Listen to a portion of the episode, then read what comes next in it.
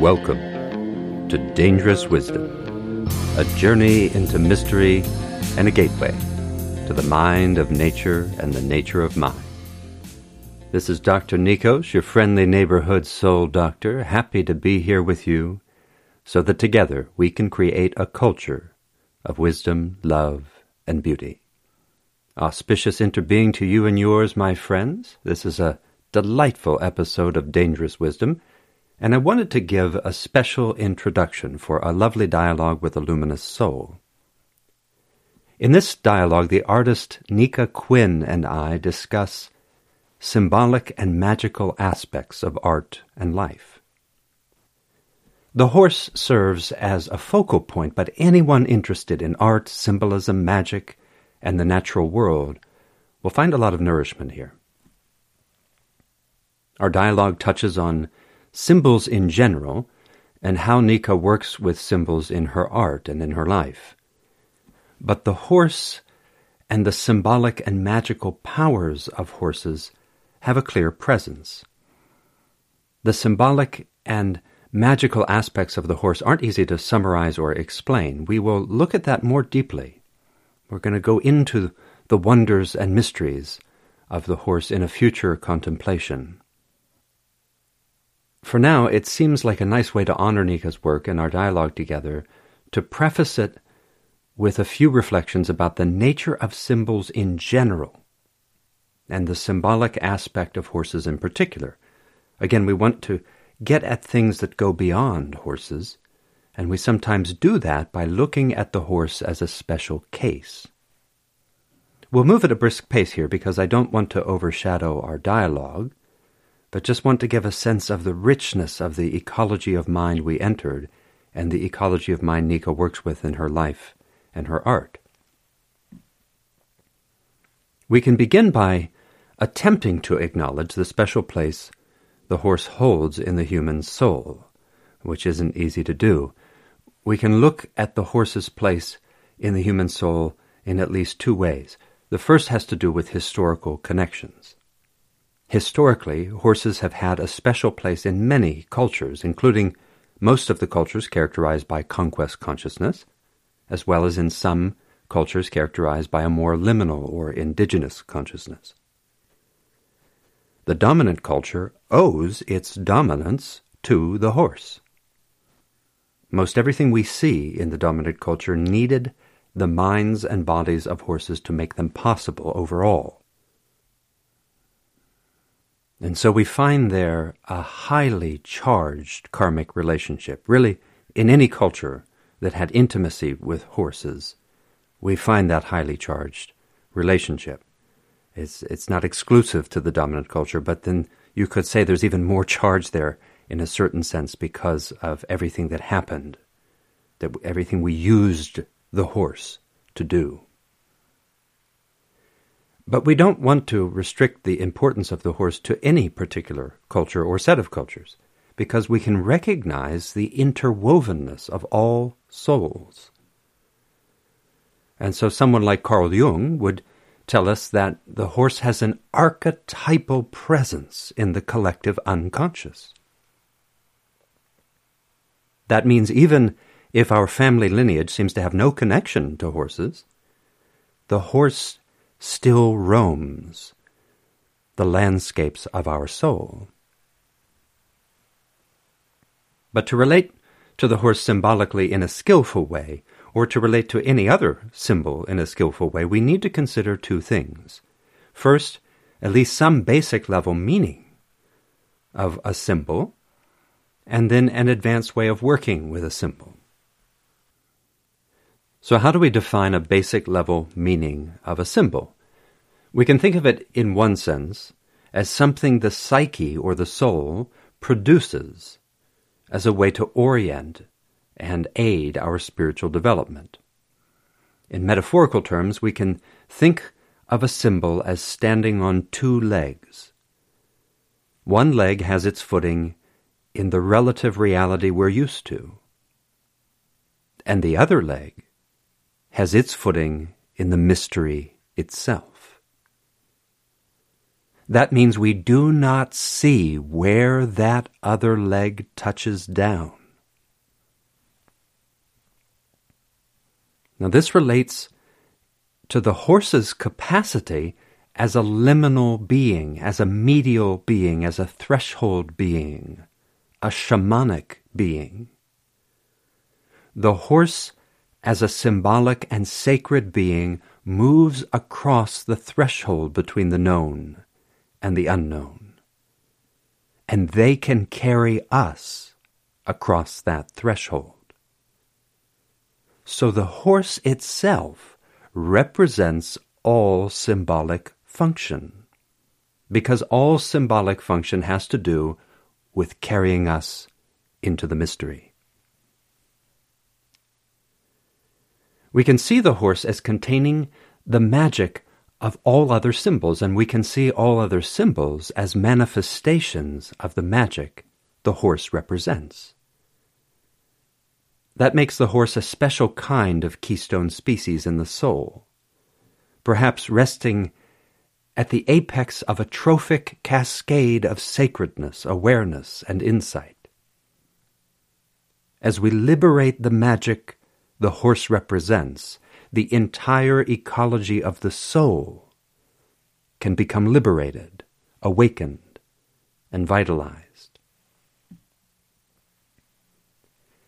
In slightly different terms, we can think of a symbol as representing an unthought known. It's a kind of a tricky term, and we're going to mean it, something just a little different than we might find in psychoanalysis. When we talk about our experience, when we talk about consciousness, we're talking about an ego, an I. And that I does not know the thing we need to know in order to be free. Otherwise, we'd already be fully liberated and we'd never have any neuroticism or encumbered experiences. And so, from the standpoint of that constrained ego, we don't know. Now, we could say that our soul, in its fullness, does know, but we are not able to think the thought of that knowing. So our true nature knows and never leaves its sacred knowing. But right now, that is unthinkable to us. We can't think the thoughts we need to think.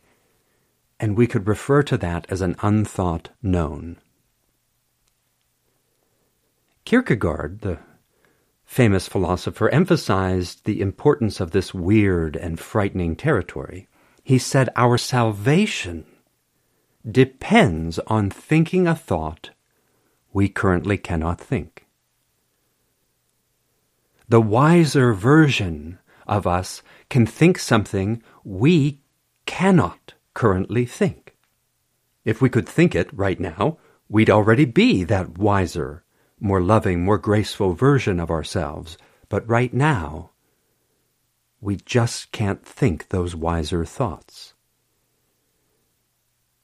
And to make things worse, our ego takes offense at these thoughts when we encounter them. For instance, we might listen to the teachings of a philosopher or read the teachings of a philosopher and find ourselves reacting against them. And we never say, well, this philosopher is saying things that come from the thinking I cannot think, and that scares me. We never say that. Instead, we use reason and argument to dismiss the philosopher. We have the conscious experience of hearing something incorrect or even foolish. But in fact, we have simply encountered something foreign and threatening to our ego. Even though our true nature never leaves knowing, it has become encumbered, and we cannot just wish that away. And so we suffer, because that ignorance is active, it's not a passive thing. And as we suffer, the soul longs for us to think the thoughts we cannot think. The soul longs for us to awaken to reality. And so, the soul produces symbols or draws us toward them. Symbols that can begin to somehow guide us. Sometimes we encounter those symbols in our dreams. Sometimes we encounter them in our own creative work or the creative work of an artist like Nica. And Nica's work arises in the midst of all these spiritual and philosophical mysteries that we're touching on. And that's one of the most interesting aspects of our dialogue, that it touches such deep philosophical currents. The wisdom traditions work with symbols as part of helping us heal. Wisdom traditions around the world have developed sophisticated symbolic magic and medicine that can act as a catalyst for healing and insight. Approached in a holistic manner, the right kind of symbol embodies, contains, or opens us up to a fuller truth, maybe even the fullest truth. In this sense, the symbol carries magic and medicine, and this makes Nica's work potentially magical and healing to some degree. Her work includes many symbols, not just the horse, but many other symbols and symbolic beings, such as butterflies, wolves, feathers, trees.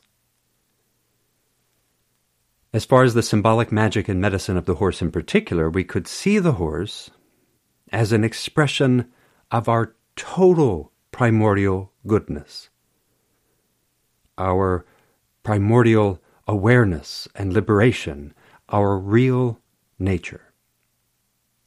Symbolically, the horse just is that in its fullness. All symbols have the capacity to draw us toward insight if they're genuine symbols. They can draw us toward a knowing that we might talk about intellectually, but which we haven't realized in ourselves. A powerful symbol contains or evokes or presences a kind of gateway to the knowledge we don't have yet, but which we need in order to heal and evolve. And this is all part of the magic of the symbol. We considered this in our series on magic, and we can learn so much in contemplating magic seriously, soberly. If you listen to that series, be sure to start with the beginning, the first episode. It has seven episodes overall, and as you're scrolling down, you're of course going to see the most recent episodes first, so keep going until you get to part one. But in that series, we talked about the three principles of magic William Butler Yeats outlined, the great poet. Yeats points out that the nature of mind is ecological, it's interwoven. That's the first principle.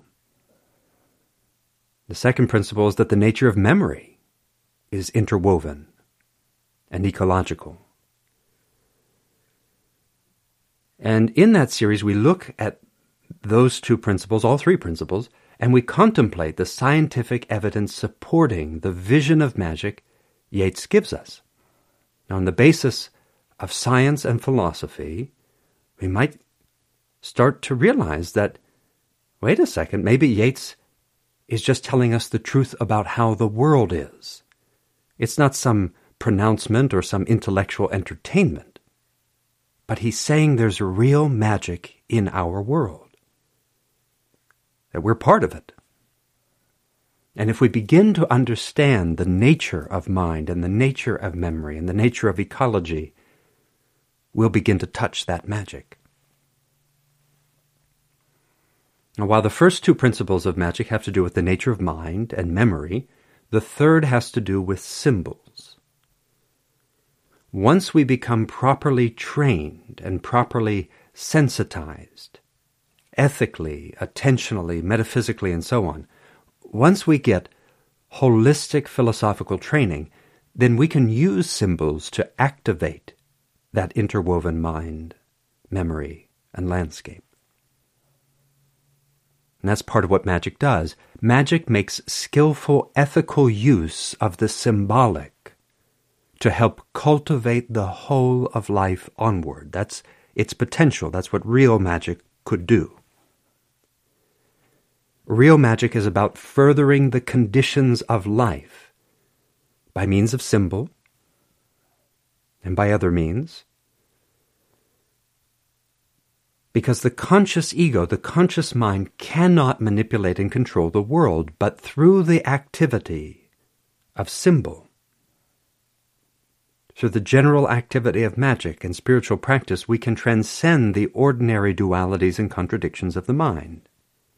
A powerful symbol can transcend the opposites we usually get caught up in, carrying us to the paradoxical place between doing something and doing nothing, the paradoxical space between self and world.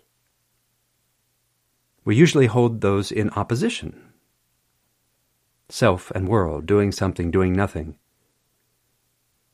As a part, we can't control the whole. But through the symbol, through symbolic means and symbolic magic, we can become the whole in its self healing. Become the whole carrying itself forward, creating. Magic doesn't mean forcing something on the world. It has to do with tapping into the interwovenness of all things and working in service of wholeness and sacredness. The symbol also becomes synchronistic. Nica and I talk about synchronicity in our dialogue, and as a general rule, I find from listeners that as people listen to the Dangerous Wisdom Contemplations, the podcast, many synchronicities may emerge in your life. That's got nothing to do with me personally, but has to do with the magic of love wisdom. That we are entering that same space in these contemplations, where synchronicity and magic and symbol, where these things begin to support our lives and nourish our journey and empower us to help the world. Now, you can connect some of what comes up in this dialogue with Nica Quinn with that material on magic, and all of it together may deepen your relationship with your own symbols. And that's part of what's important here. If we listen with a lot of care and reverence to how somebody else tries to work skillfully, sincerely, humbly, and creatively with the symbolic, then we may thereby empower ourselves to work more skillfully and so on with whatever symbols appear in our life, in our own personal lives, so to speak, and in our life together. While horse may serve as a keystone species for many humans, maybe even most or all humans, that doesn't mean that each of us doesn't also have our own very special spirit beings. Maybe for you it's butterfly or hummingbird or honeybee or owl or wolf. But listening to how one person has worked with their symbols and with symbols in general can empower us. And that's another aspect. It's wonderful to hear Nica talk about how other symbols come through her. That she's able to invite the magic of symbols by opening up to the mystery. The wisdom traditions teach us all to do that, to live in the space artists can visit in a moment of inspiration. And I can sense that Nica tries to practice in such a way as to live there too. And what Nica talks about, for instance, is how she works with these symbols in such a way that she's able to make let's say, a portrait of someone, which integrates symbols that are ready to work magic in that person's life. So it's a very intimate and personal kind of magic. And we have a special treat in this episode because Nica shared a few images with me that I will put in a YouTube release of this episode. Now, I'll also mix in some symbolic portraits of horses done by means of photography which can be a little tricky. But we'll have those mixed in and maybe some stock imagery as well, just to make it a slightly richer viewing experience. Sometimes when, when I release these episodes, they've been primarily audiograms.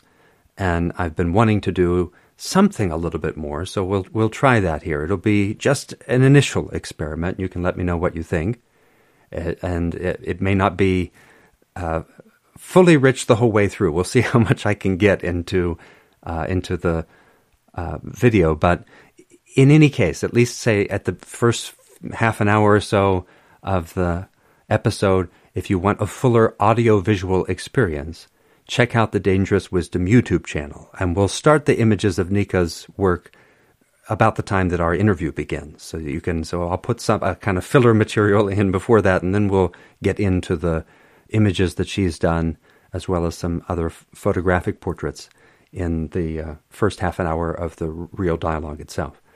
Now, I encourage you to consider supporting Nica's work. I mean, you might really enjoy one of her symbolically rich portraits of you or a friend, or uh, maybe it's a four legged friend, or maybe it's another human being.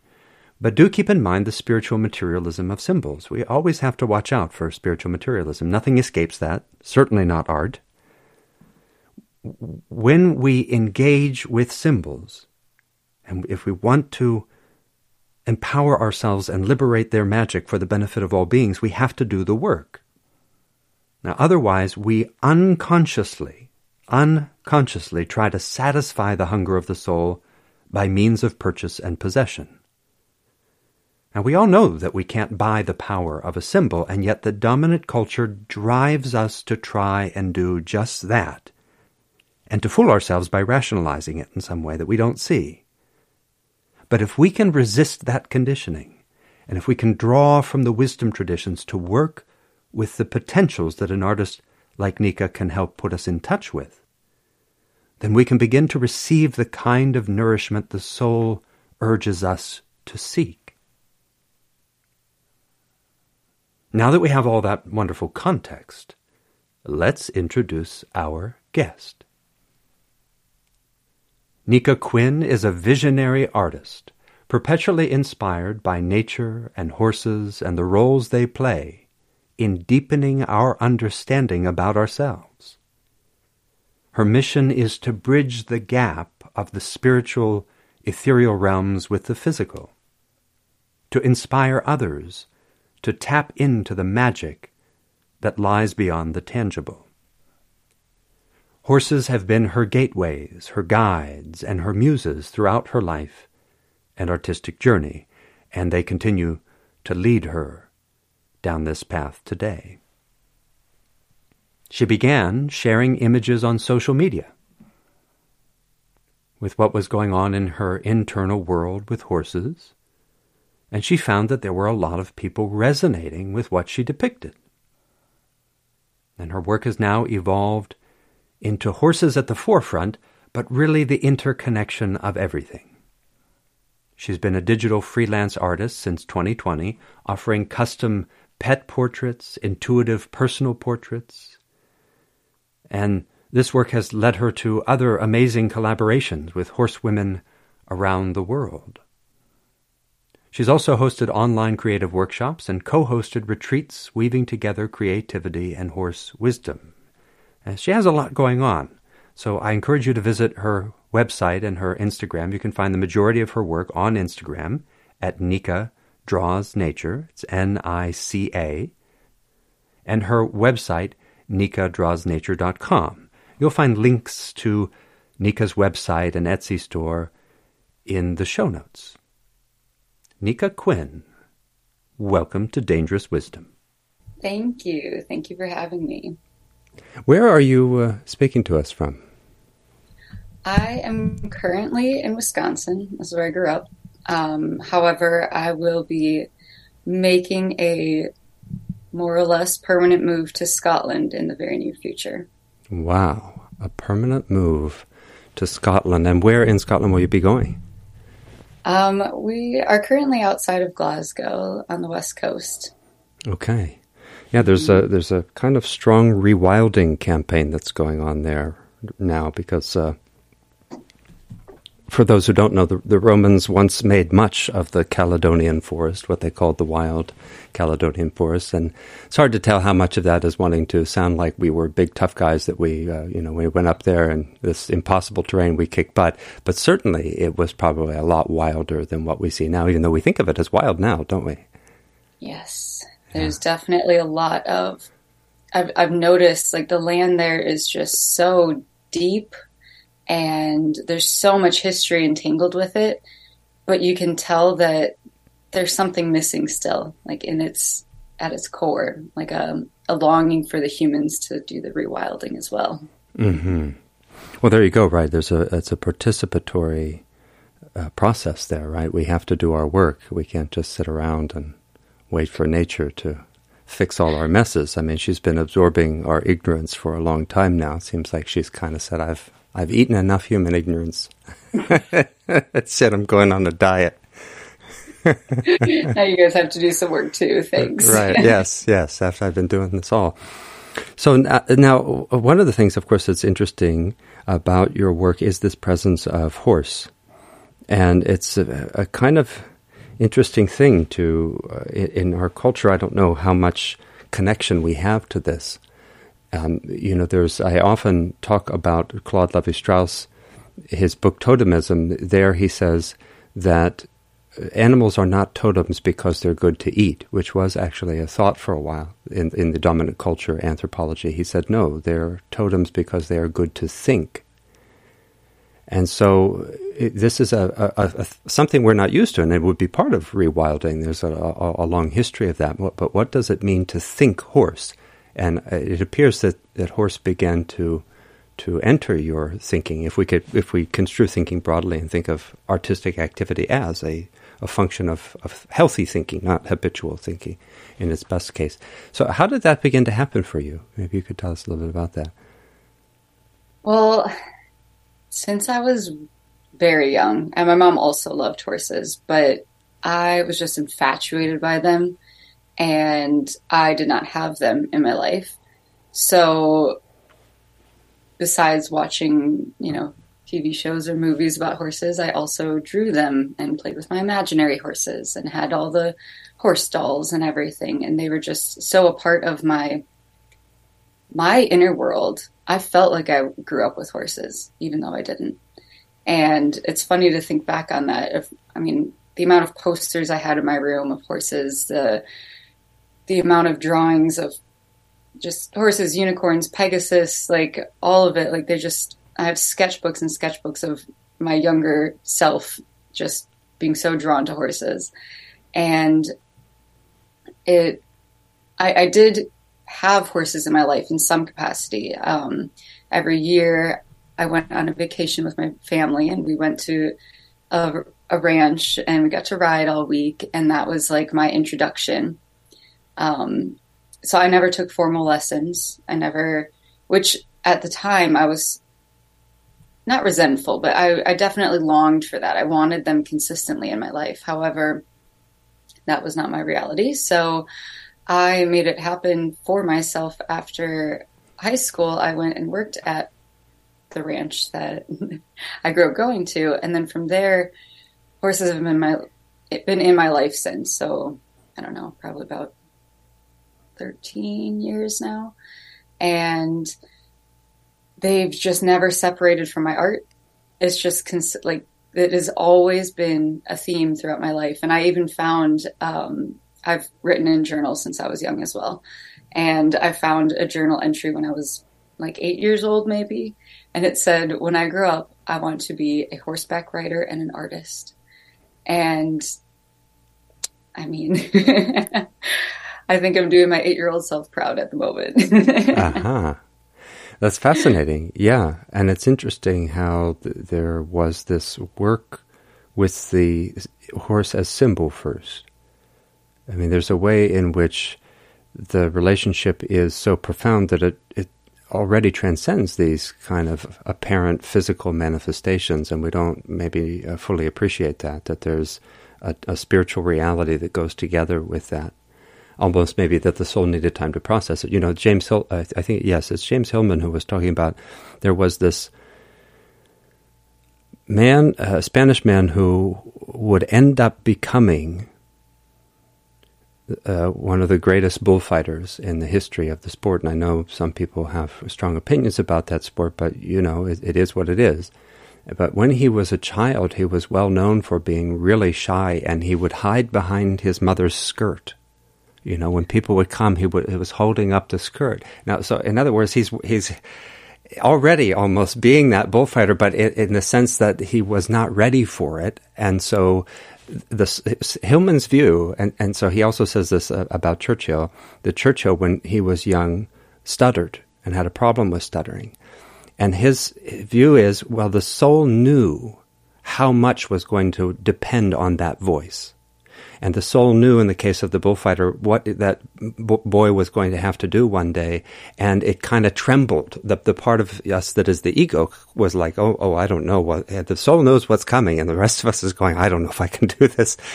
And so then there's a work that has to be done to get us ready for it. And maybe that was a gift in, in, a sense from your parents is that you, it was important to work on that symbolic level so that the soul could be ready to be you know, otherwise you could have made a lot of mistakes with horses, right? The way little girls are trained to to treat I, them. I think that's so insightful. I I really have never thought about it like that before. I've thought it in a more practical, like a logical way, like you just said, where I was conditioned to a point, um, but I wasn't. Nothing was so crazy ingrained that I couldn't change it, and I didn't have the quote unquote formal traditional background as most people did and i now view that as a gift because like you're right. Like i really spent a lot of time in my mind. I mean i wrote i wrote stories about horses. I drew about them. I daydreamed about them. I thought about them all the time. Like it was almost you're right more of that symbolic bond that i was able to create and connect with um, the horse archetype in a way like as a child and i've actually i've just never thought about it like that and i think that's a really really interesting component to why i'm continuously working with horses still. They've just they've always been there. Yeah. Yeah i mean i think we can underestimate that archetypal dimension that there's something uh, so mysterious about it. And uh, the, i'll be coming out soon with uh, an episode on the horse and the human soul. And one of the things that we'll explore is how uh, deeply entrenched in the unconscious the horse really is, because there's this really old relationship that we have, and um, not all of it's been good. I, I, saw in one of the images that you made, you have this uh, wonderful image of woman and horse, and it says that the the next revolution will not be on horseback. It will not happen on horseback, but with us walking next to them. That's a powerful thing because we have, that's what we've done. We've gone to war with them traditionally, and people forget that. Now, for you, in, uh, uh, the, the walking next to them, has that started to supersede riding? What's funny is I knew that right before you said which image, I knew that was the image you were going to pick out. ah, good, good. good. Um, and yes, I think that so for me, riding was the ultimate symbol of freedom. And that's the, that is what ran through my dreams as a kid. It was like that feeling of just pure freedom, just going as fast as we want and as free as we can be. And for me, that, um, that continued to live on as I worked with horses. I was a trail guide for many years. And I realized when I met a certain horse who changed things for me, um, everything started shifting after that. And it was when I stopped riding and actually, when I really stopped, quote unquote, working with them, is when all of this other information was allowed to come through for me. And not riding and observing them from a distance and not having them consistently in my life. So I have to be like that little kid again where I am waiting for the opportunity to just see one. And connecting with them in the the more ethereal realms like that has been just such a change in consciousness for me. And i think in letting go of the the notion of riding i have learned so much more about horse thought possible. And so i'm not against riding horses by any means. I love it still. But I think that there's so much knowledge and wisdom that they can give to us when we're not on their backs as well. Hmm. And I, I, I, want to mention that what we will do with this uh, particular dialogue is I, am going to release, I don't release all these on YouTube, but I'm, I'm going to try to be better about doing that because I know they're easier to find there. But Nica has agreed to allow me to put some of her images. So maybe we'll include that image. And if you if you want, you can shift over to YouTube at any time. Uh, you can give this a second listen even, and you'll be able to see some of her images. Maybe I'll mix in a few of my own. Um, and then we'll have a nice little dialogue that way too, an imagy, imagistic dialogue. Did this uh, horse that you're talking about have a name, you, or is, is that okay to say, or you don't you want to? Yes, I am sure he wants to be heard right now. Um, his his our story together is very interesting and it is con- still unfolding, which is very cool. So I met Mo back in 2017 and to paint the picture, he is a saddlebred Frisian cross, black and white paint. He's gorgeous. Um, but he actually scared a lot of people with his intensity. um, he's he's just unlike any horse I've ever met. He's very, very deep on a level that anybody that saw him, whether they were horse people or not, were captivated by him immediately. And when I first started working with him, I I didn't realize how much he would teach me, but it happened pretty quickly. Um, I had to treat him so different than I'd ever worked with any horse before. I mean, his sensitivity level was outrageous. um, I mean, he was a, he's a reason I know what, I mean, he showed me what, how to embody emotions, how to be congruent, or even what that meant. I didn't, I didn't have any idea of even what that could possibly mean. But I would notice when I would go out into the field to be with him, and I would have anxiety or all these troubling thoughts in my head or whatever it was, he would straight up run away from me, like across the field, like just not let me get near him. And some days I would give up and get upset because I felt, you know, that was a rejection or whatever it was that I was projecting onto him. But I started realizing how much I could, if I could control myself in a positive way, he would then be so responsive. And I still didn't have the words to this. I had no idea what any of this meant, but I knew that it was working. And I just started listening to him a little bit more and more every time. And I had never felt that level of a connection before because I've never, one, had my own horse um, to have that kind of deep relationship with. I've always worked for other people, expectations on me or the horses. There's always a job to do, not enough time. So to take this time with this horse was just incredible. And I mean, I had to be so aware of everything that was going on in his body and his mind. And I had to respond in that moment. Like, to the horse he was in that moment because it could shift at any point. And I, again, hadn't worked with horses in quite like that yet. So there, like, I remember the day specifically that we finally cantered around the arena for the first time. And it had been almost two years of us working together. And I just broke down crying afterwards because I was like, I have never felt that level of connection. Like I heard him offer it to me, like we can do this. And I had to trust that it was going to be okay. And it was just so profound because I feel like I hadn't heard horses in that way yet either, or at least accepted that I'd heard them. and so we've got a very long history of just this constant dialogue that he shared with me. And then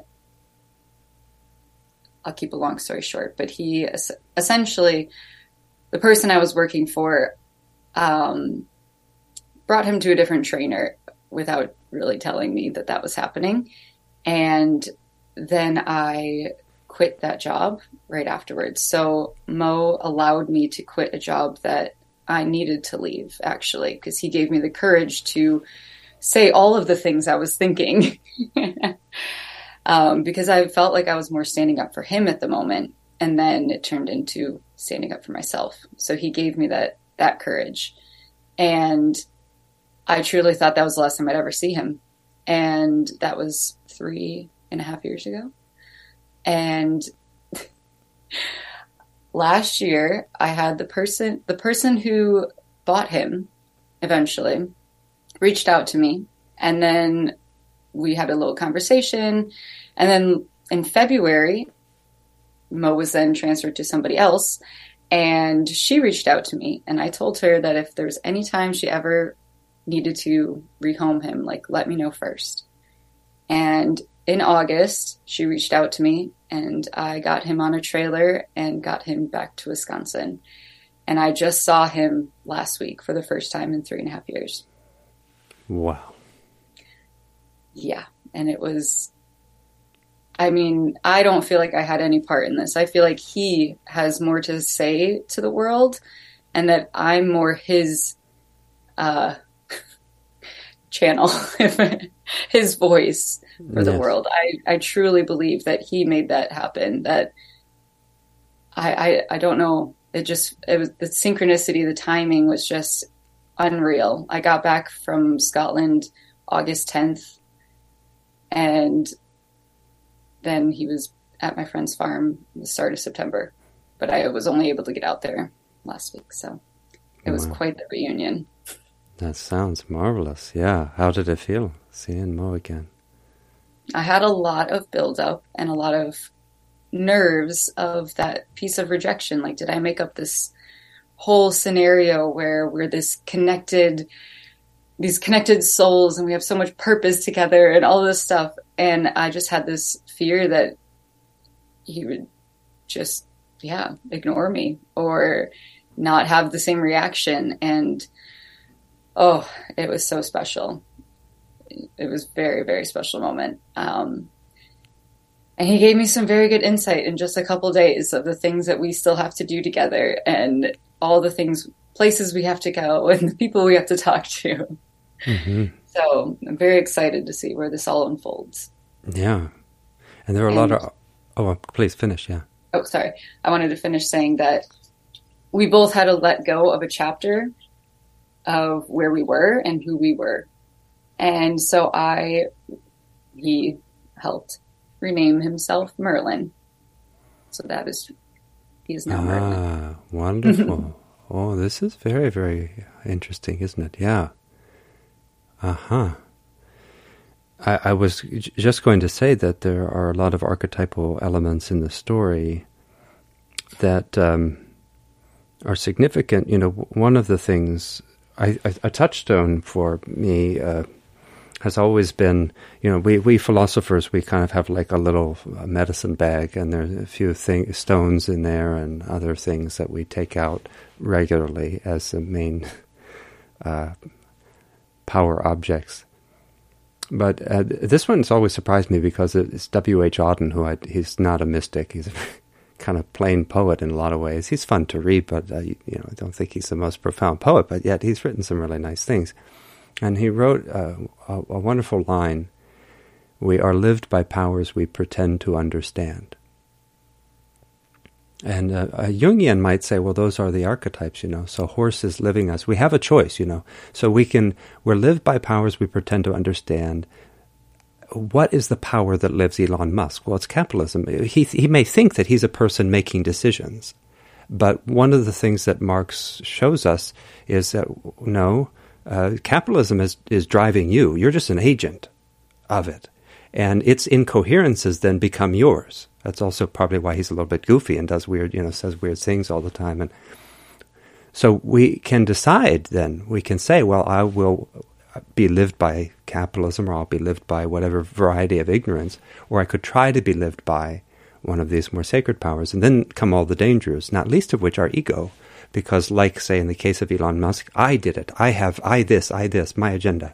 Whereas, no, it's not yours. And if you would be honest about that, then you might even think differently. But even when we are lived by the good powers, our ego can step in and become inflated, you know, like I'm the special whatever. And your story is so beautiful because you, there's no sense of that. Uh, and it's uh, wonderful to have the, the sense that, okay, horse is living through, and ar- archetypally, horse is also living through Merlin, even. And there does seem to be even a range because of the human insanity that um, sometimes we, we, our ego does that too. It projects too much onto a horse, like as if horses could never be traumatized or have problems. Whereas, right, right, you know, like not every horse is a Buddha, you know, and some of them are, are just sentient beings like us and maybe even in worse shape. If we were to be able to be in their mind, we would say, wow, this is a hell realm.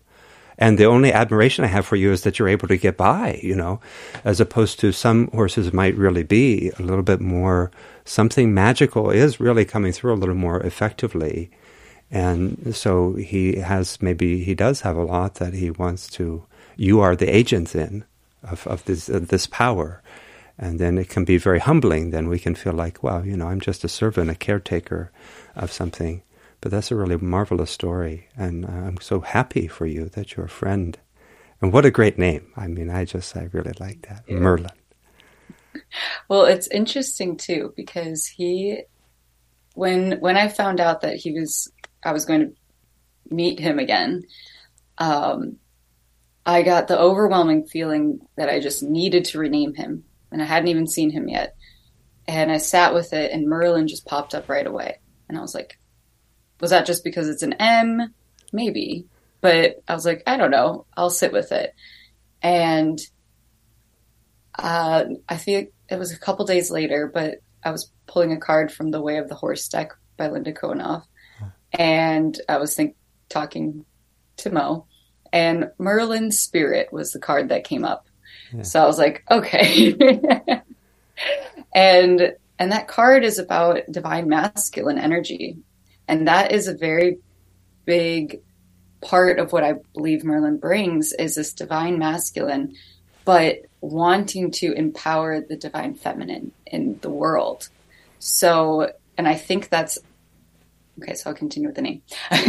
um, and then recently when I did see him, I again pulled the Merlin Spirit card. And then the next day I looked randomly at this crystal book that was sitting on a table and I pulled it open to a page and it was Merlinite. And I'd never heard of that before. And wouldn't you know that this is a stone that is black and white and it is about connecting to the mystic realms. It's about it's a shaman stone is what it was called, and it was all about accessing the mystic. And I just couldn't. I was like, well, I guess I know my answer. um. So I do believe that that his coloring itself too, that black and white, is those balancing energies. Like I just I feel like he is a symbol in himself.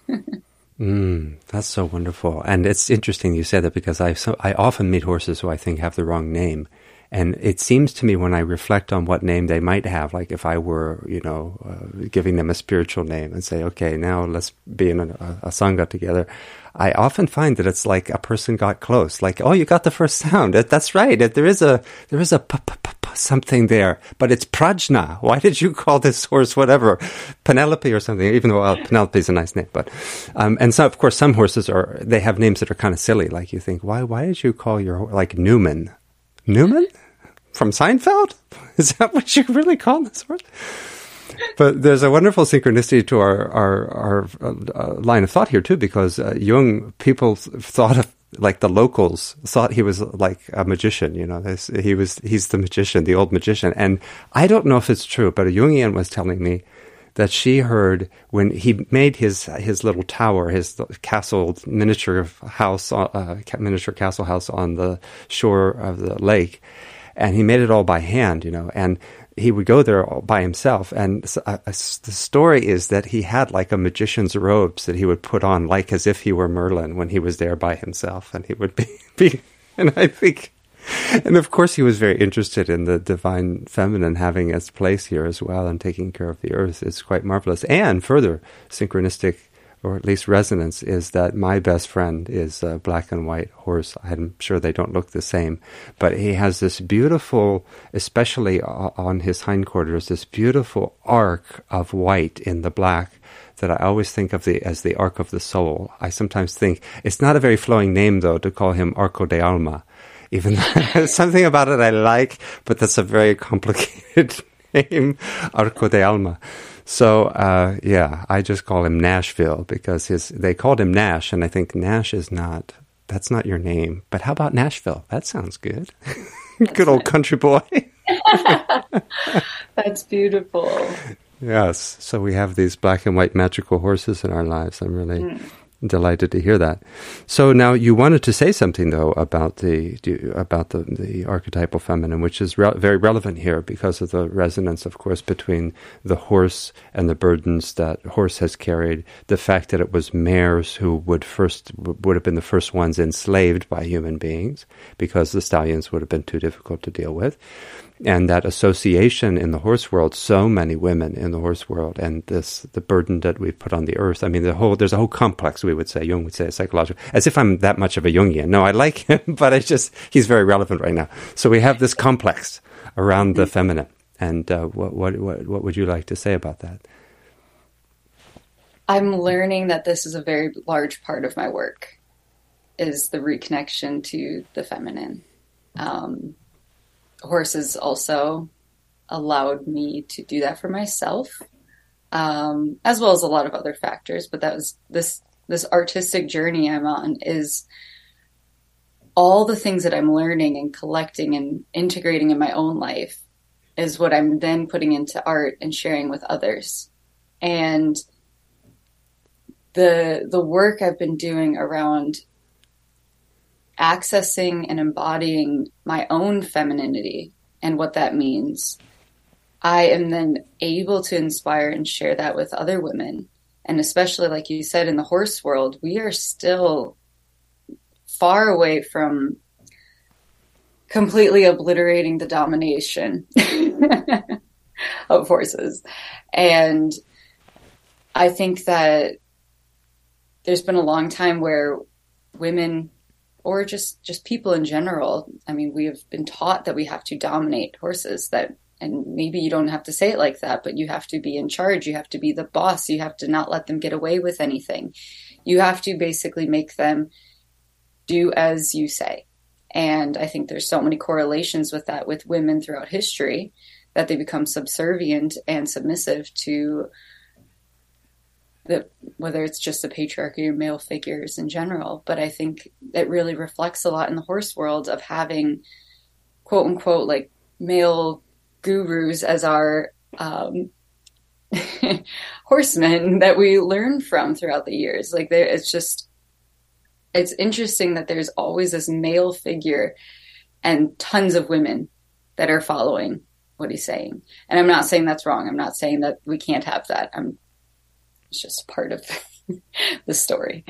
And I just think that when we embody what makes women so special of that deep empathy and you know connecting with our own emotions which men are doing now too which is great um, but when we translate that into the horsemanship horsewomanship we connect with horses on such a different level and you realize how you do not need to have this tight grip control over them when you can tune into some other frequency.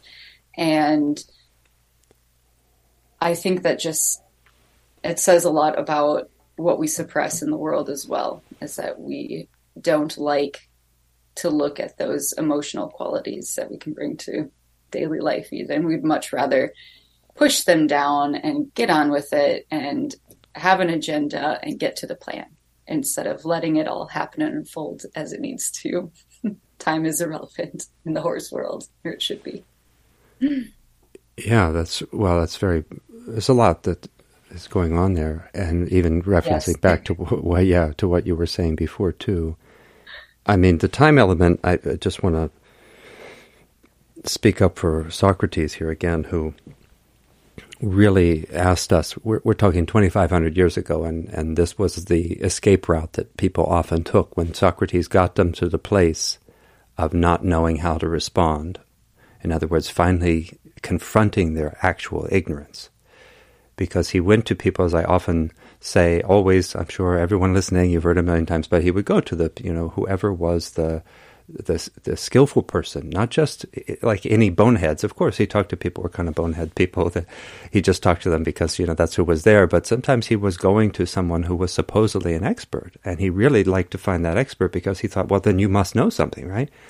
And in every case, the person is brought to this place of having to face their own ignorance, but it's terrifying and so they would say, I don't have time for this. And he was in, like ridiculously willing to, to make time, even when, you know, he has to be in court and he's standing outside the courthouse having this big, big discussion with somebody and he's saying, what, you know, what, I know we have to go to court, but whatever, you know, this is wisdom. This is life and death. Who cares what happens in the courthouse? So it's beautiful because the horses really often ask that of us, and this is so such a structure right now that we people don't understand. We're being lived by not having enough time. That's an element of the capitalist framework because if we're kept busy, we do not have time to get in touch with wisdom and say no to what's happening. We're just too overburdened and we don't have the time. But there's also this, I love this. People might not know this, non horse people who are listening, who should be listening because this is just interesting stuff. And uh, anytime I talk about horses, I think it's it's every bit as applicable to people who might not think of themselves as horse people. But for those who don't know, there is this weird phenomenon where I don't know what the exact percentages are, but if you go to a barn or you go to a horse clinic or workshop or some horse event, you will see huge numbers of women but it turns out that most of the people who are the stars, who have all the teaching to do, they often are men, and there is this weird disconnect.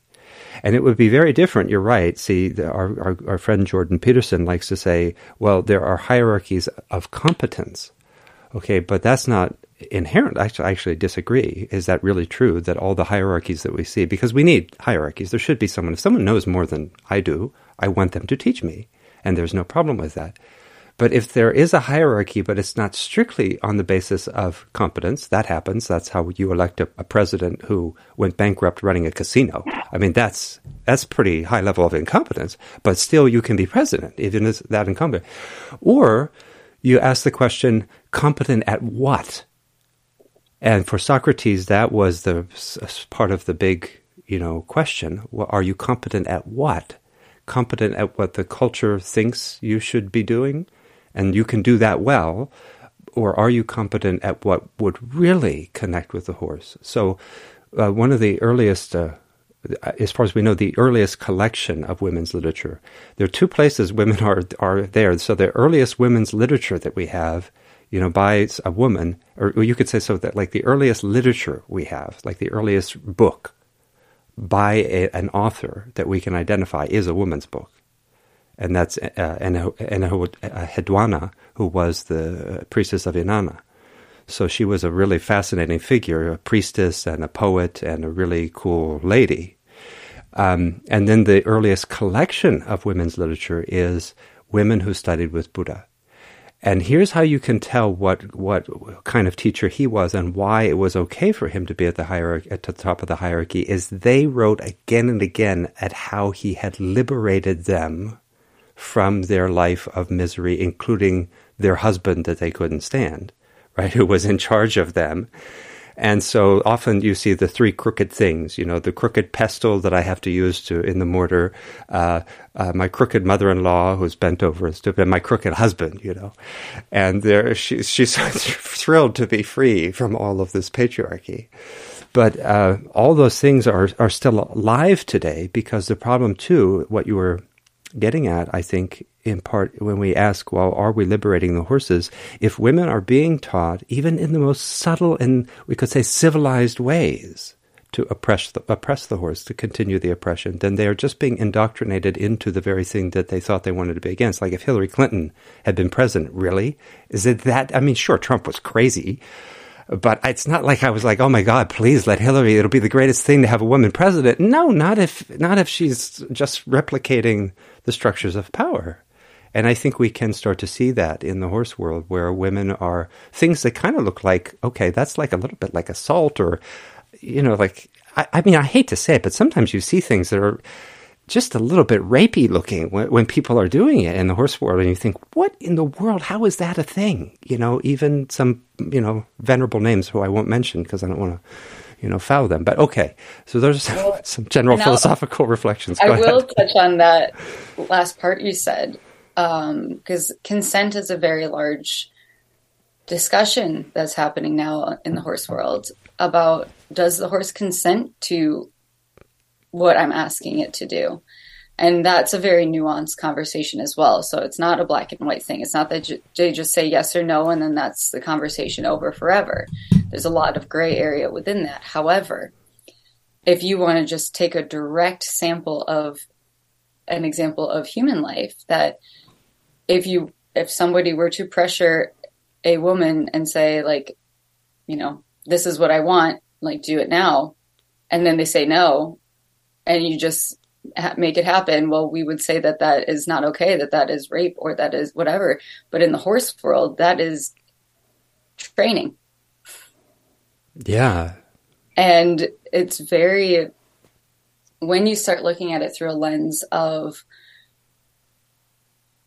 is the horse simply submit submitting and giving up losing their soul to this or if they're engaging and is this a partnership and they're excited to do this? Like that's a totally different energy. Like you can do all the same things with a horse not all but there's like similar training methods that can be used in one way or the other depending on what kind of energy and intention you also have going into it because obviously they read all of that.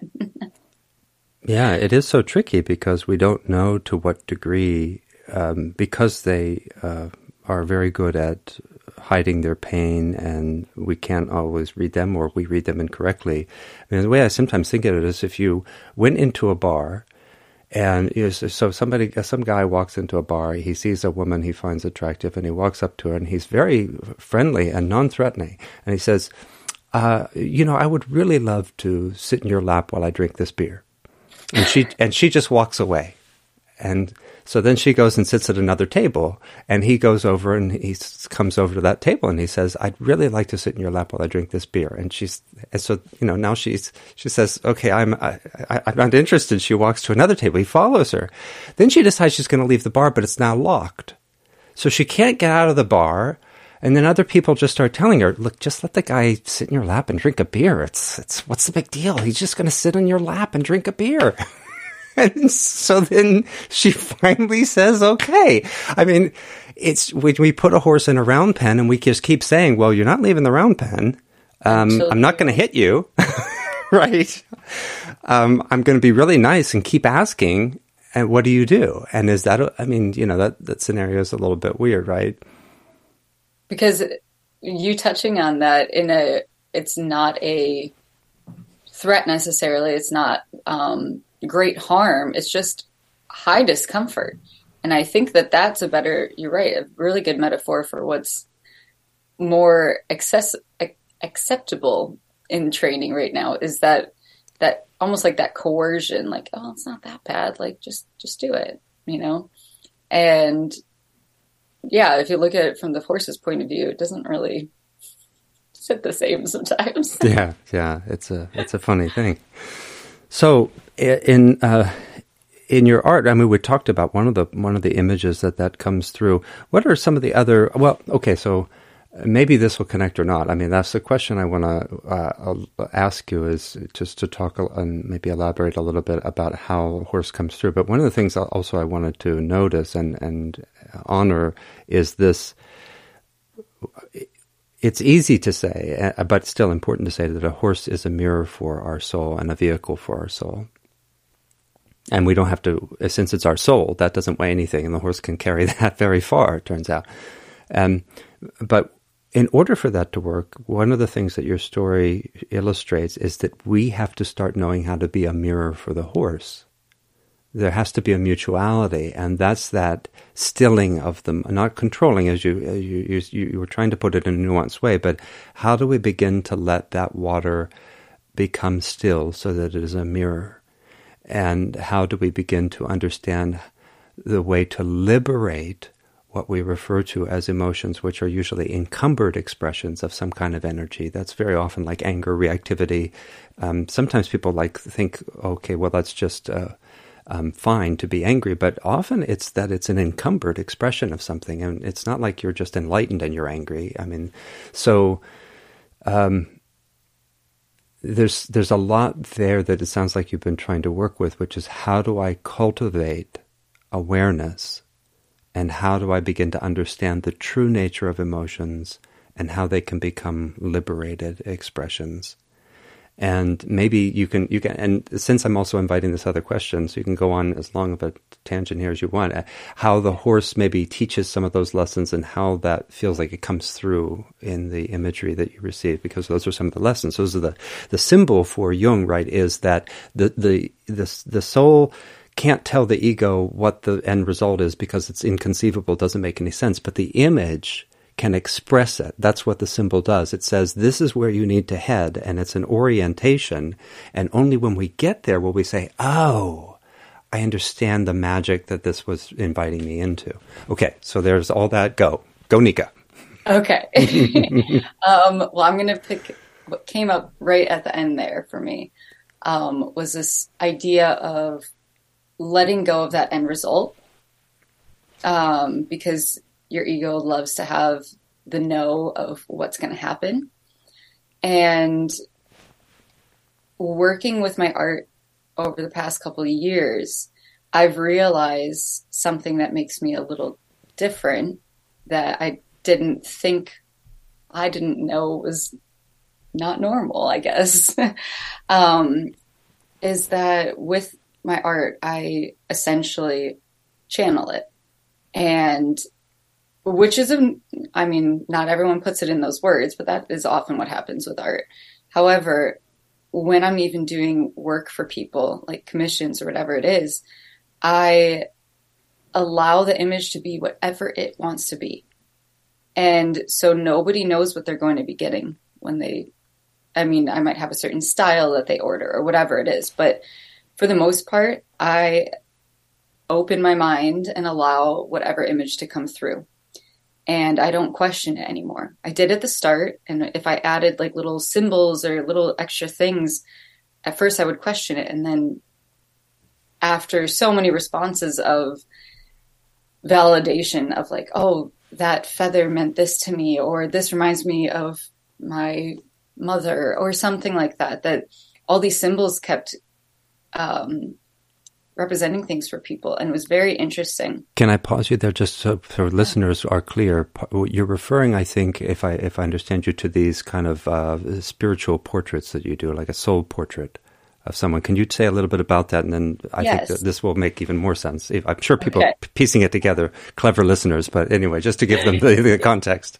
Um, so I did, I've done different kinds of portraits. So one of them is just a, a pet portrait or whatever it was, whether it was horses or dogs, whatever. However, with that, it would still be kind of whatever needed to happen. Okay. So I was never, I did not like replicating something exactly. I like having my own style interpretation. And so sometimes, especially with animals that have passed, like maybe a little phrase would pop up in my head or like something a little extra that I felt like was kind of coming to me from beyond, which was very cool. And it definitely took me a while to grasp that this was even happening. And then it turned into this portrait that I call whole self portraits. And what that was is essentially I would ask people various questions. Like it'd be like 10 to 15 questions that are pretty in depth and very vulnerable because this is more of like kind of prompting from the depths. I didn't need to know all of this, but they did. And then we would have a Zoom conversation and I would just kind of tune in, ask questions, but more or less just like read the energy of them. And I didn't know I even had the capability of doing such a thing. And I would then take the questions, what they brought up, and any other notes or feelings that I had, and I essentially channel a portrait of them and what makes them them. So, like, it is it's a very detailed piece that may include animals or different parts of nature or whatever it is, but it is meant to represent them as a whole soul and maybe not who they are right now, but who they aspire to be. So that way, when they look at it, they have something to reflect back to them who they are in their soul, but maybe they haven't fully found how to express it yet. And using it almost as like an affirmation, a visual affirmation. so, yes, that is kind of how my work has evolved. And I think it, going back to the idea of no expectations, it really allows so much openness and creativity to flow through because I have enough parameters. I know who I'm working with, who who I'm doing this for, and certain things that I can visualize happening already. But for the most part, I just I enter into what we would call the flow state and I just get lost in this world where it's almost like my mind's eye and the paper are just one and it just kind of all flows out and in between each other and it's it's a very fun fun process. Mm. yeah well i would say it's it's probably not really the flow state. I think the flow state's too limited. I i think you're in a little bit more of a the the idea the old idea is that uh, the artist visits the place where the mystic lives. So when i work with artists I work. I'm working with this this very thing. How do we let the mystery come through? And all the greats did this, you know. So Bach used to say, "I don't compose this stuff; God does, and I just take notation." Uh, Haydn, when he would, uh, he was a wonderful composer, Haydn, and a very unlikely composer because he was an orphan, and um, ended up having this huge impact on dominant culture music. And he's a genius. And when he would get stuck, he would pray the rosary. That's it. It's not like he would think about music or what, you know, just pray the rosary, it'll come. Why should I bother when God can do it? It's also interesting. I don't know if you, you said you had listened to a few episodes. When you get to the series on magic, uh, we look at Yeats's work there, and Yeats was really into magic, and his wife was an automatic writer, and so he published a book called A Vision, which was like um, kind of selection of her writings and and you know the image that it, that it presented, and then back to Jung, he you know Jung had gone on this visionary journey into the soul, which as an artist maybe you have you seen the Red Book or some of the images from the Red Book. Mm-mm. It's, it's worth looking at, and for all of you out there, Jung, what he did in order to understand the psyche was he went into it and he encountered that's part of how he really came to understand the archetypes is he encountered their presences and uh, you know it's when you're having a, an imaginal journey into the soul and you meet a being and the being tells you things that you don't know and you don't know what they're going to say you, you don't really think i'm just daydreaming you know you think there's there's something going on here and so he wrote all this, all these soul journeys in a series called the Black Books. They're just journals, and you can buy those now too. But then he had this big red book. He actually, the name of it is Liber Novus, the new book, but it, it, was called the Red Book because it was this big red book that was on a beautiful book stand. And if you were really in, he might let you, he might show it to you, you know. And he had done all these paintings because Jung was, you know, he built his house. He, he was, he knew how to carve stone and, um, he did, you know, stone inscriptions and things. And, and he did these paintings and they're really lovely to look at. So you can get this big, uh, it's a very substantial book, like too, very uncomfortable to hold. That it has like a it's a direct scan. It's a digital scan reproduction of the Red Book. You can also get a reader's version.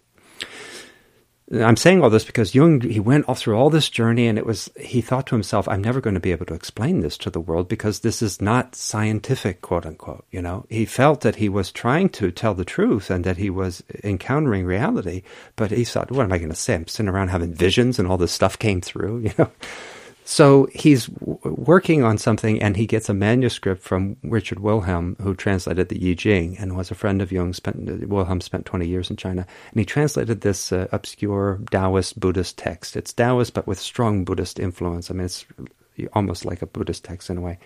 And he sends it to Jung, and Jung is reading. He was painting a mandala from one of these experiences of his, and he reads about a mandala in in this book from China that he knows nothing about, never been translated. And he said, That's my mandala.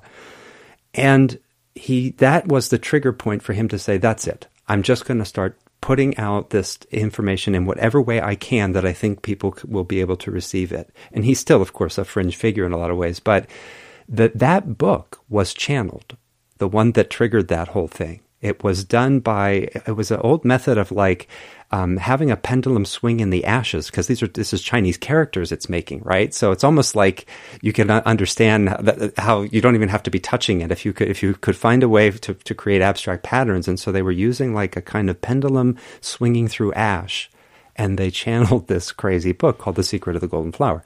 So, anyways, that was uh, so. All of this is very resonant with so many uh, traditions, and and um, it's really wonderful to have that sense to begin to practice in a way where you're letting those sacred powers and inconceivable causes work through you.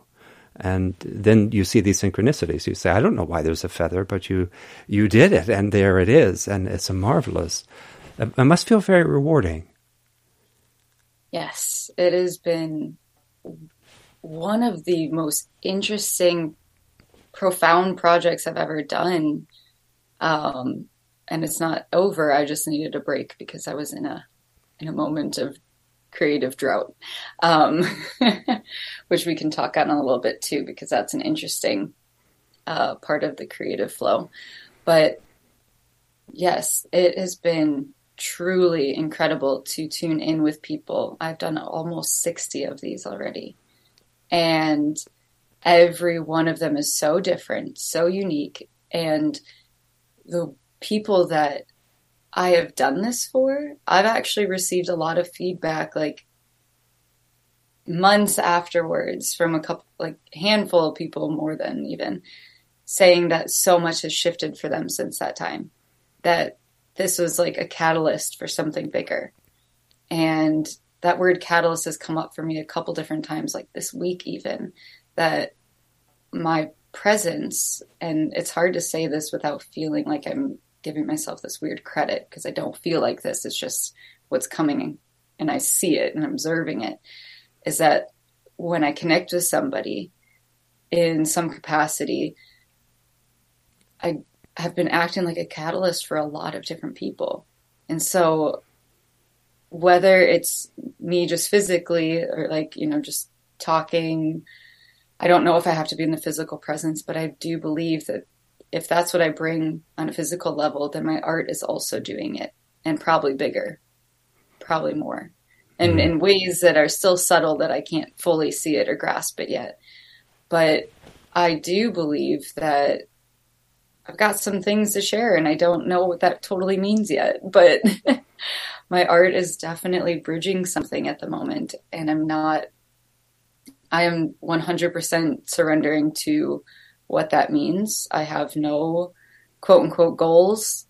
I am fully along for this ride and I don't I have no idea what that looks like for me in the future, but it does feel big and it feels very connected with um, the feminine horses, nature, coming back to our roots, tuning into a frequency that we believe is unattainable for the average person. I want more people to feel magic. I want more people to feel like they are truly connected to everything.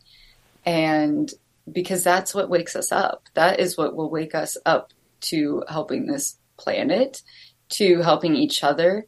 Because when you feel like you're connected to things, you want to help them and not hurt them. And I really believe that that is my small part in this whole chaos that is humanity. Mm-hmm. That's marvelous.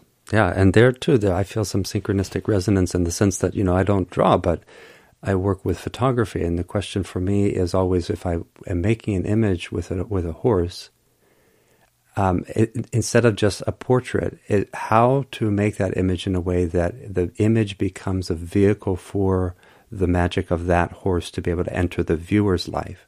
So when a person gets a portrait uh, from me, that also comes with a meditation. And the idea is if you sit with this horse every day and you recite this meditation or just read it, that you are activating that archetypal potential that, that this particular image represents. And people, of course, are choosing them based on they're being drawn to, you know, out of a gallery of images. This is the one I'm drawn to. They don't know what the meditation is till they get it. And then often find that it's synchronistic. And sometimes I'll talk to the person if I know what's going on in their life. Similarly, I'll change the meditation a little bit so that they have a way to work. But it's a similar idea of how we can let this energy come through. And uh, of course, it's more challenging with a photograph because I can't add the little, right? I mean, it just has to be off the feeling the state that I'm in and the state of connection that I'm in with the horse at that moment, because that's also there's there's never it's not the sort of luxury horse photography or even like the stuff that veers almost into horse porn. You know, where you're like, oh my god, and it's all highly polished. These are just like every single one of these is close, and the horse is looking at me. They're they are they are fully aware. They're connected with me. They know me. It's a friend, and they're willing to to share this in this moment. So uh, that's really uh, wonderful that you're doing this. And it, in this this series on magic, one of the things that I, I, quote Yeats, he has these three principles of magic. But one of the things he says about magic is he said, you know, I wish that I could just put the idea of magic out of my mind. But but I can't, you know, and and because it's real, I, I've experienced it, but the problem is that once you know about it, it's kind of like Aldo Leopold. Aldo Leopold said to get an ecological education is to live in a world of wounds. So he was saying it's really it's not easy. Once you really you, you think you know oh I'm just seeing the, the woods and no, but when you learn you realize that's a plantation, and you know or the, or that is old growth like for about six yards on either side of the highway, and then it's a plantation or then it's been clear cut and you start to see, oh my gosh, there is a lot of suffering in the body of the earth, in the body of these sentient beings. And Yeats was putting it in magical terms. He said, you know, the problem is I look around and I see a world that's just degraded. It doesn't have magic in it. So many places are just barren, and people are living these mundane lives in the midst of a sacred miracle and you're trying to bring that magic back. And I really, really uh, admire that you're doing that and love that you're doing it with horses in particular and with that spirit of interwovenness. Thank you. That I love all of that because it's so so relevant for what's happening in this world that we're getting more and more disconnected. I don't I think that there might be an equal okay, maybe not equal. There's a lot of pull and push like there's people that are getting pulled away and more disconnected. And I think there's a lot of people that are pushing in and getting more connected right now than ever. And I like, I'm more of an optimist than anything. So I like to think that more people are drawing those deeper connections now than ever. And maybe it's just because I am more aware of it that I see those people now. Um, but yeah, magic is very real and it looks different to everybody, I'm sure. Um, but yes, it's definitely a big part of my work. And I think I want to also touch on the fact that, again, I have no goals for this. I don't truly know what this mission is that I'm on yet, but it's really about the reconnection to ourselves. Like, I really do believe that the horses are here to help us step into this next level of consciousness. Like they have taken us, like we talked at the beginning, they have taken us on this ride throughout our history that they have pulled wagons, they have led us into war, they have just been our transportation. They've they've done so many things for us at the physical level to help us evolve as uh, as a species and now they're helping us do the next level of evolution, but it's not going to be physical anymore or, you know, in this in this plane. It's going to be more in the in our minds, in our consciousness as a collective. And I think that that is so so apparent right now. It just feels like they're like calling to people. And I don't know if you've seen this or heard this as well, but I really believe that the horses are calling to people that maybe had an affinity to them as children, or they haven't gotten back to horses in years, and all of a sudden there's this mass wave of people reconnecting with horses. Or maybe people have never even thought about them and they're being drawn to them now.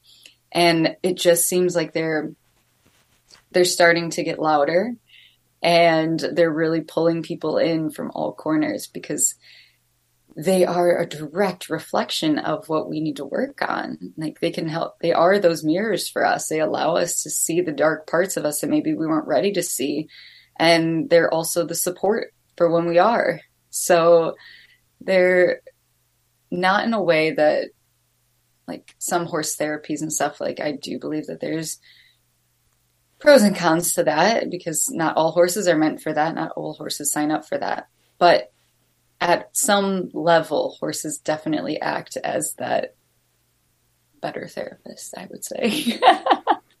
yeah. Well, and also in the sense that uh, therapy in the dominant culture is is a tricky business and not always um, oriented toward our, our fullest potentials, which either aren't recognized or outright rejected, or therapists themselves. There's no there's no requirement that they have mm-hmm. achieved a, some particular level of wisdom or something like that. So there are a lot of potential limitations.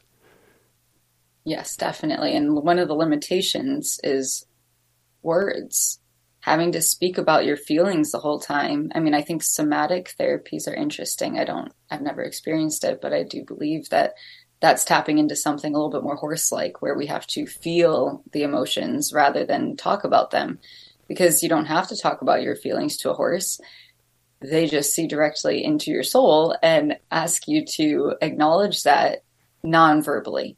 And it could just come out in tears or a smile or a relaxation of some way. But that acknowledgement without having to put words to it i think is something so special and necessary right now because we try to overanalyze and talk about everything right in these days. Like words are actually our most limiting thing as humans because we're missing so much nuance that could be felt or expressed in some other ways. And I think, I mean, that's what one of the big things that draws me to animals in general because they don't have that capacity. And how do we interact with them when we don't get to just babble on and talk to them?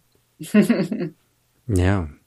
Yeah, and a lot of people might not re- realize that level of sensitivity you were talking about with Merlin, and he would just run when he saw you coming because of uh, people might not realize how much they're they're giving away in their um, in in their just their demeanor, in their presence, in their comportment, um, composure because composure is how we carry ourselves, but also how we put a painting together.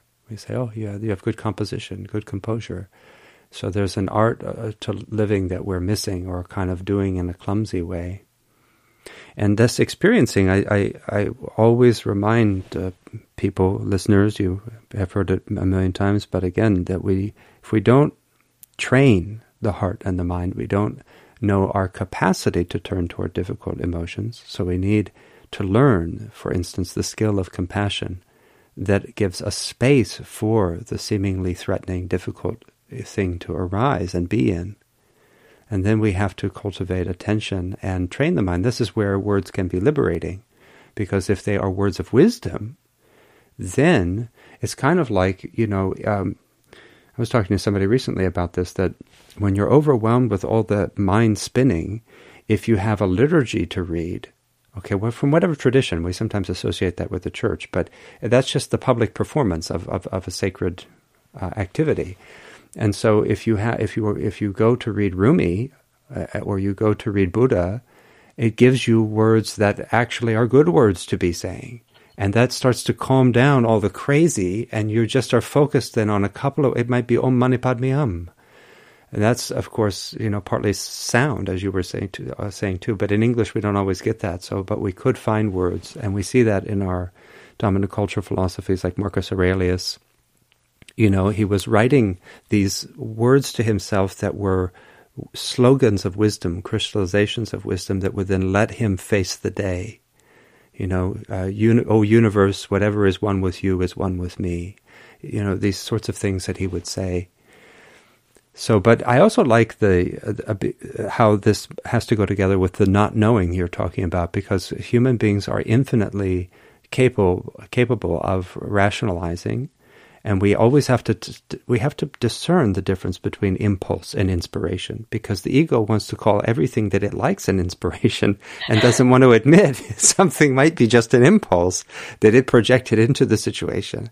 So then we have a lot of work that we have to do and we have to not to not have an agenda. That not knowing is so challenging for us and yet this is where as the planet gets more and more critical and we all wish we knew what to do it seems that we have to be willing to surrender to I I don't know what to do. It's a planet. What are you going to do? Try to control it?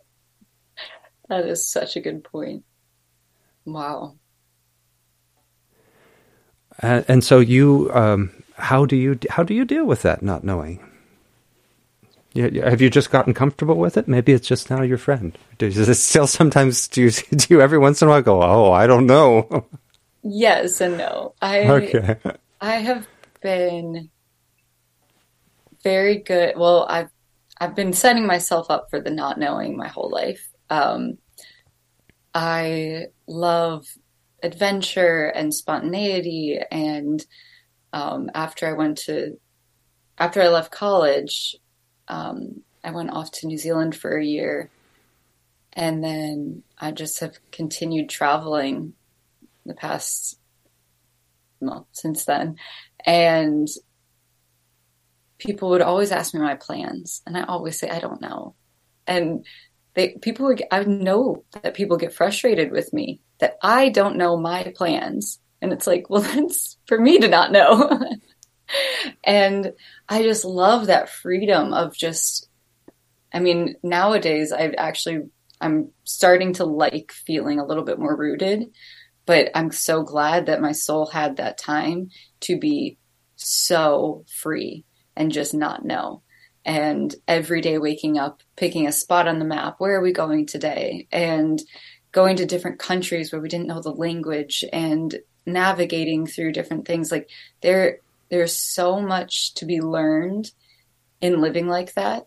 And I think that has just allowed me to easily accept this not knowing journey in my art because I didn't start this business, quote unquote business, with a goal in mind.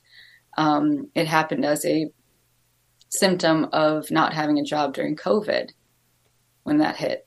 And so it's really just been, I've, I've just been flowing with it while I have it. And so the day it, it's not inspiring to me anymore, well, maybe I'll move on. Maybe I won't. I don't know. Um, but I'll talk about this summer when I really felt like, no, I can't do this. Um, there was, I would say maybe from about May until August, I was at a point of, I just truly don't know if I can do this as a job because it is so taxing to be creative on the spot like this. And I was just basking in it as I had it because it was nonstop. Like I was, it was pretty constant for over two years, and that's crazy. Um, but there, something just stopped me, and I had to stop all my commissions because I wasn't able to draw. That's what it felt like. I, I just I was able to finish up some projects. I was able to work on a few things to, you know, so I could pay my bills.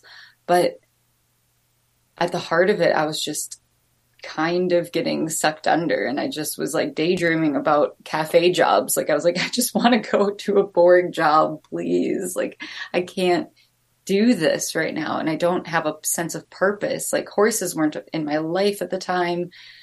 I was, I just really felt so purposeless in a way. Like I physically couldn't do it and I had no inspiration. So it felt so dense. And I knew that this was like a, it felt like a test. Like, can you really let go? Like, can you fully surrender to this and let all of this notion go that you have to do anything right now?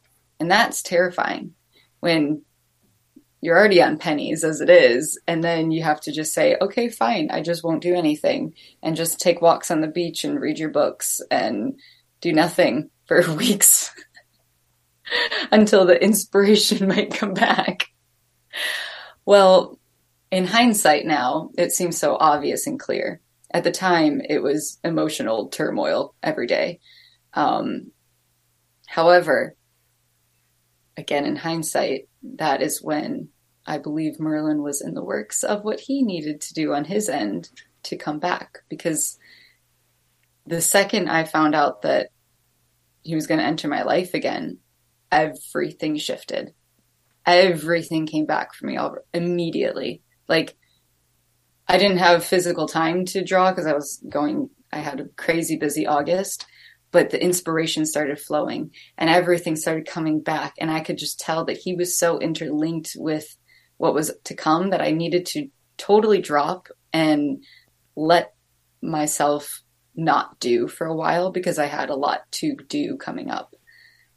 And i still don't know what that means but it's happening. Um, but yes there's there's some potency with the the not knowing but it's not for everybody. Yeah, well, it's required. It's not just that there's some potency. We we can't know yeah. uh, the world in the way that we habitually try to know things. Uh, the, you know, we can't know this. We can't know ourselves. We're not an object. So there has to be something, some kind of shift, and it has to begin with letting go a little bit of what we think we know. And this not knowing, of course, is not two words. See, there's knowing something, there's knowing nothing, but then there's not knowing which we could hyphenate. It's sort of like the same way as wu wei. There's mm-hmm. doing something, there's doing nothing, and then there's non doing. So a kind of non knowing or not knowing, which is not I'm walking around like an idiot, but uh, you know I'm I'm there, but I don't fully. There was an anthropologist. Uh, he actually technically was trained as a psychologist, and he went to Malaysia, and he uh, became very interested in the indigenous people, and this was back in the '60s, where there still were some people who, you know, were unlettered and had very little exposure to to uh, civilization, we would say, and he. It was very difficult to find the villages they weren't like all mapped out. What you would have to do is he didn't even have a car, so he never knew when he was going to be able to go visit, try to visit one of these villages. He somebody would say, "Oh, I'm going to such and such place." He'd say, "Well, you know what? Can you give me a, a ride? I'll just take the afternoon off of work, and I'm going to go see if there's a village in that direction. I'm in that direction." And then he would go down the road. Once you left the city and you went far enough, you might find a little road, you know, roadside bodega or something, you stop in there, or the gas station, you say, "Do you know of any villages, any indigenous villages anywhere?" And somebody might say, "Oh yeah, about you know ten miles in in the jungle, there is one." So then he'd go, and so now he he had no idea where he would be or what day.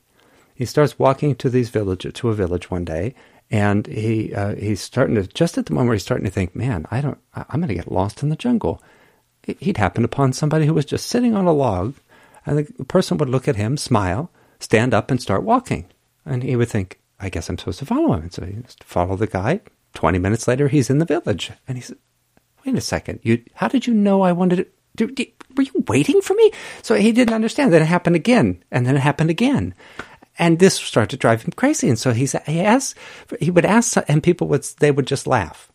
It took a while till he finally got an answer. And what, what somebody explained to him was, well, and this indigenous group, you know, one of the things that characterized their culture is every morning they would wake up and they would sit around and share the dreams that they had had. And people would say, you know, I dreamed of this and this, and somebody would say, wow, you know, I think it must mean this, or and somebody else would share, well, I also had this dream, and from that dialogue, their day would begin. In many cases, they would say, well, let's go, let's do that. That must mean we have to do such and such, and they would go do it.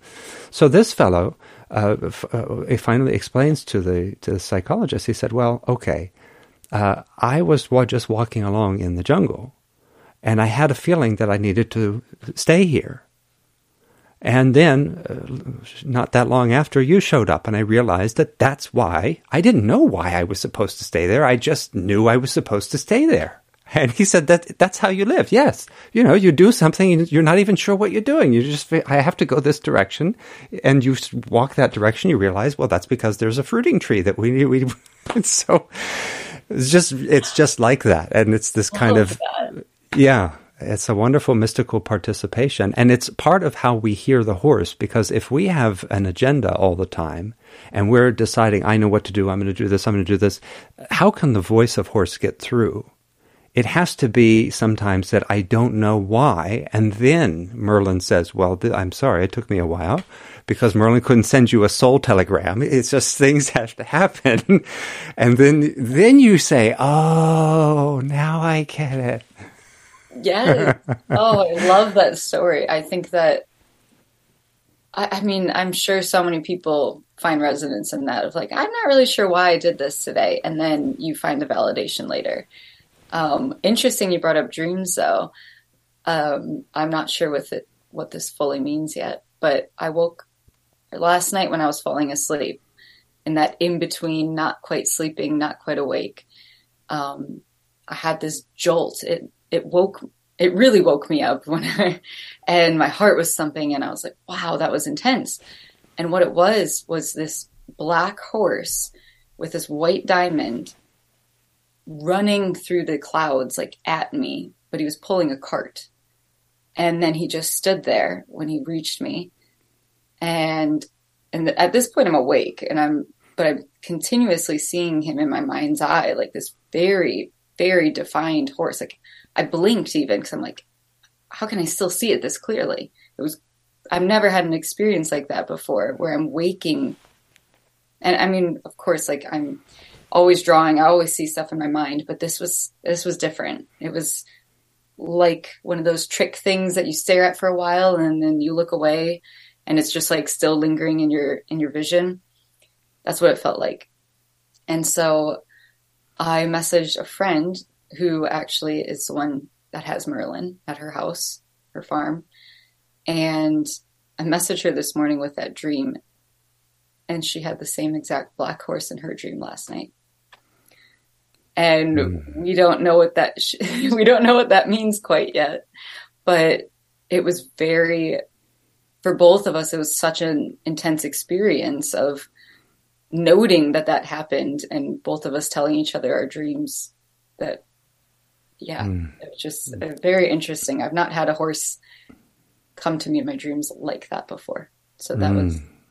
interesting that happened today so powerful that's really wonderful and this it goes to show too why the this this sort of phenomena why the spiritual traditions are are so adamant about grounding us in ethics and real mind training because they rec- they have long recognized that people can can have visions and prophecies and not necessarily have any spiritual development. So they can be spiritually immature, but then their ego thinks I must be so great because I'm having all these experiences.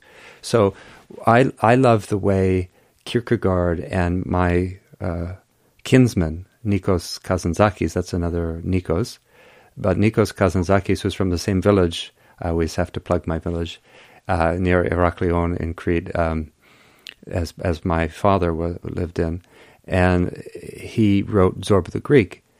And Zorba the Greek is a good movie to watch. He wrote the screenplay, everybody, if you don't want to read the novel. And he did a good job on it. And one of the things that he shows in there, Zorba is kind of like a Buddha figure. And he's not totally enlightened, but he is this, oh, like, really, wow, you know, he's kind of somewhere between crazy and, and enlightened and but one of the things that he does to to bring out the the problem of this that this presents is Zorba tells the the narrator of the book. He says, uh, "Well, you know, I was working in this job, uh, working this job. I think it was a mine." And uh, you know, uh, one day I just showed up for, for work and, and I, I beat the hell out of the boss. And the narrator says, "What?" He said, "Yeah, I, I just beat the hell out of him." Why'd you do that? I have no idea. I like the guy. He gave me cigarettes. And it's it's this thing that Zorba like he doesn't know and so what what Kazantzakis is just trying to say is that if we really that we have to recognize that we have to be so sure about our virtue and our ethics and our awareness of our mind because sure in a case like that you might say well that seems like like dangerous thing for me to say well i don't know why i did it. And he's saying yeah it really is. But kierkegaard of course uh, his fear and trembling he says well yes but that's what the divine life is because of the story of abraham and isaac. Because god the overlord of the universe the ultimate voice to come through you right says you got to kill your son. And that's that's ridiculous. It's the first place in the Bible that the word love appears though. There's something about this incredible terrifying leap of faith that I mean it's what I'm saying is this is so serious, isn't it? Because lots of people justify bad things because God told me to do it. And so then, even if we're doing something innocent, we might think, well, the ethical bar for me isn't as high as one of these people. But I think what, what Kierkegaard understood is no, living your everyday life, you have to be that grounded because there isn't a way to live in harmony with your soul without touching this thing we're talking about.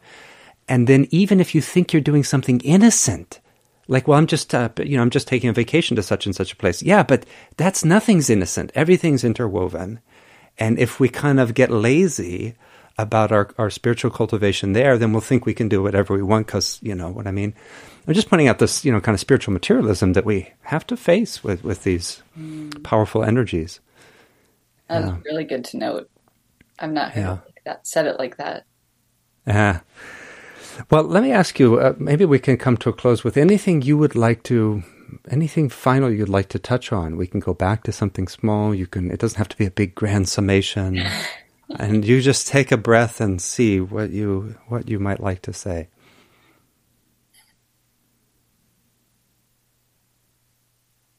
I I really appreciate these conversations and I think there are a lot of people now that are able to have the capacity to feel these kind of conversations now, which is really amazing. And I just want to say too that I really think that we're at a very pivotal time in the world for making some big changes. And I don't, we don't know what that means yet, and we can't know.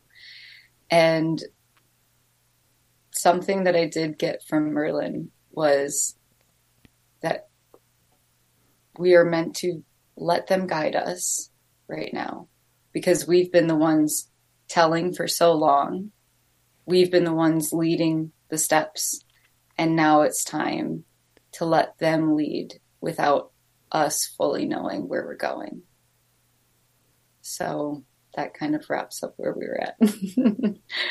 yeah.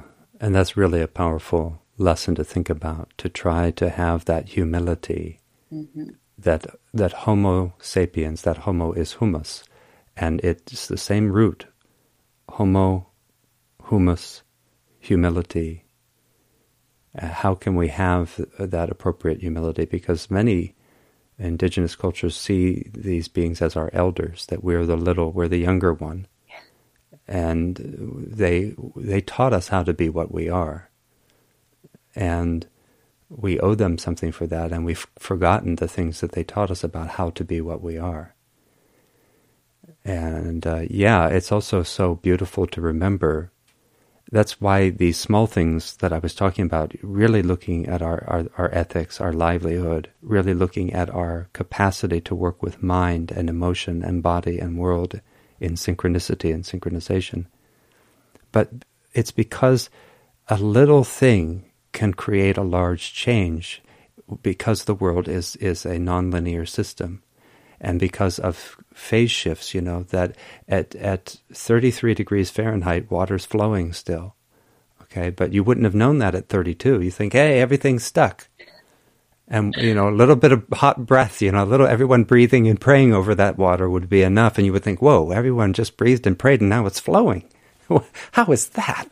And because we'd be surprised what a little thing can do mm-hmm. when we do it consistently.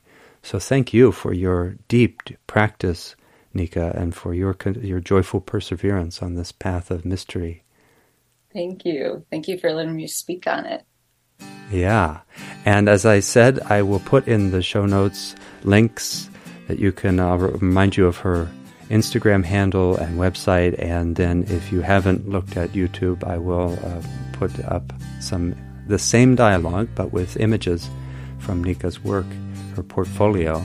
So thanks to all of you for joining us. If you have questions, reflections, stories to share about the magic of horses, the magic of art, the mystery that we're all unfolding together, send them in through dangerouswisdom.org. You might be able to bring in some of them in a future contemplation or dialogue. In the meantime, this is Dr. Nikos, your friendly neighborhood soul doctor, reminding you that your soul and the soul of the world are not two things. Take good care of them.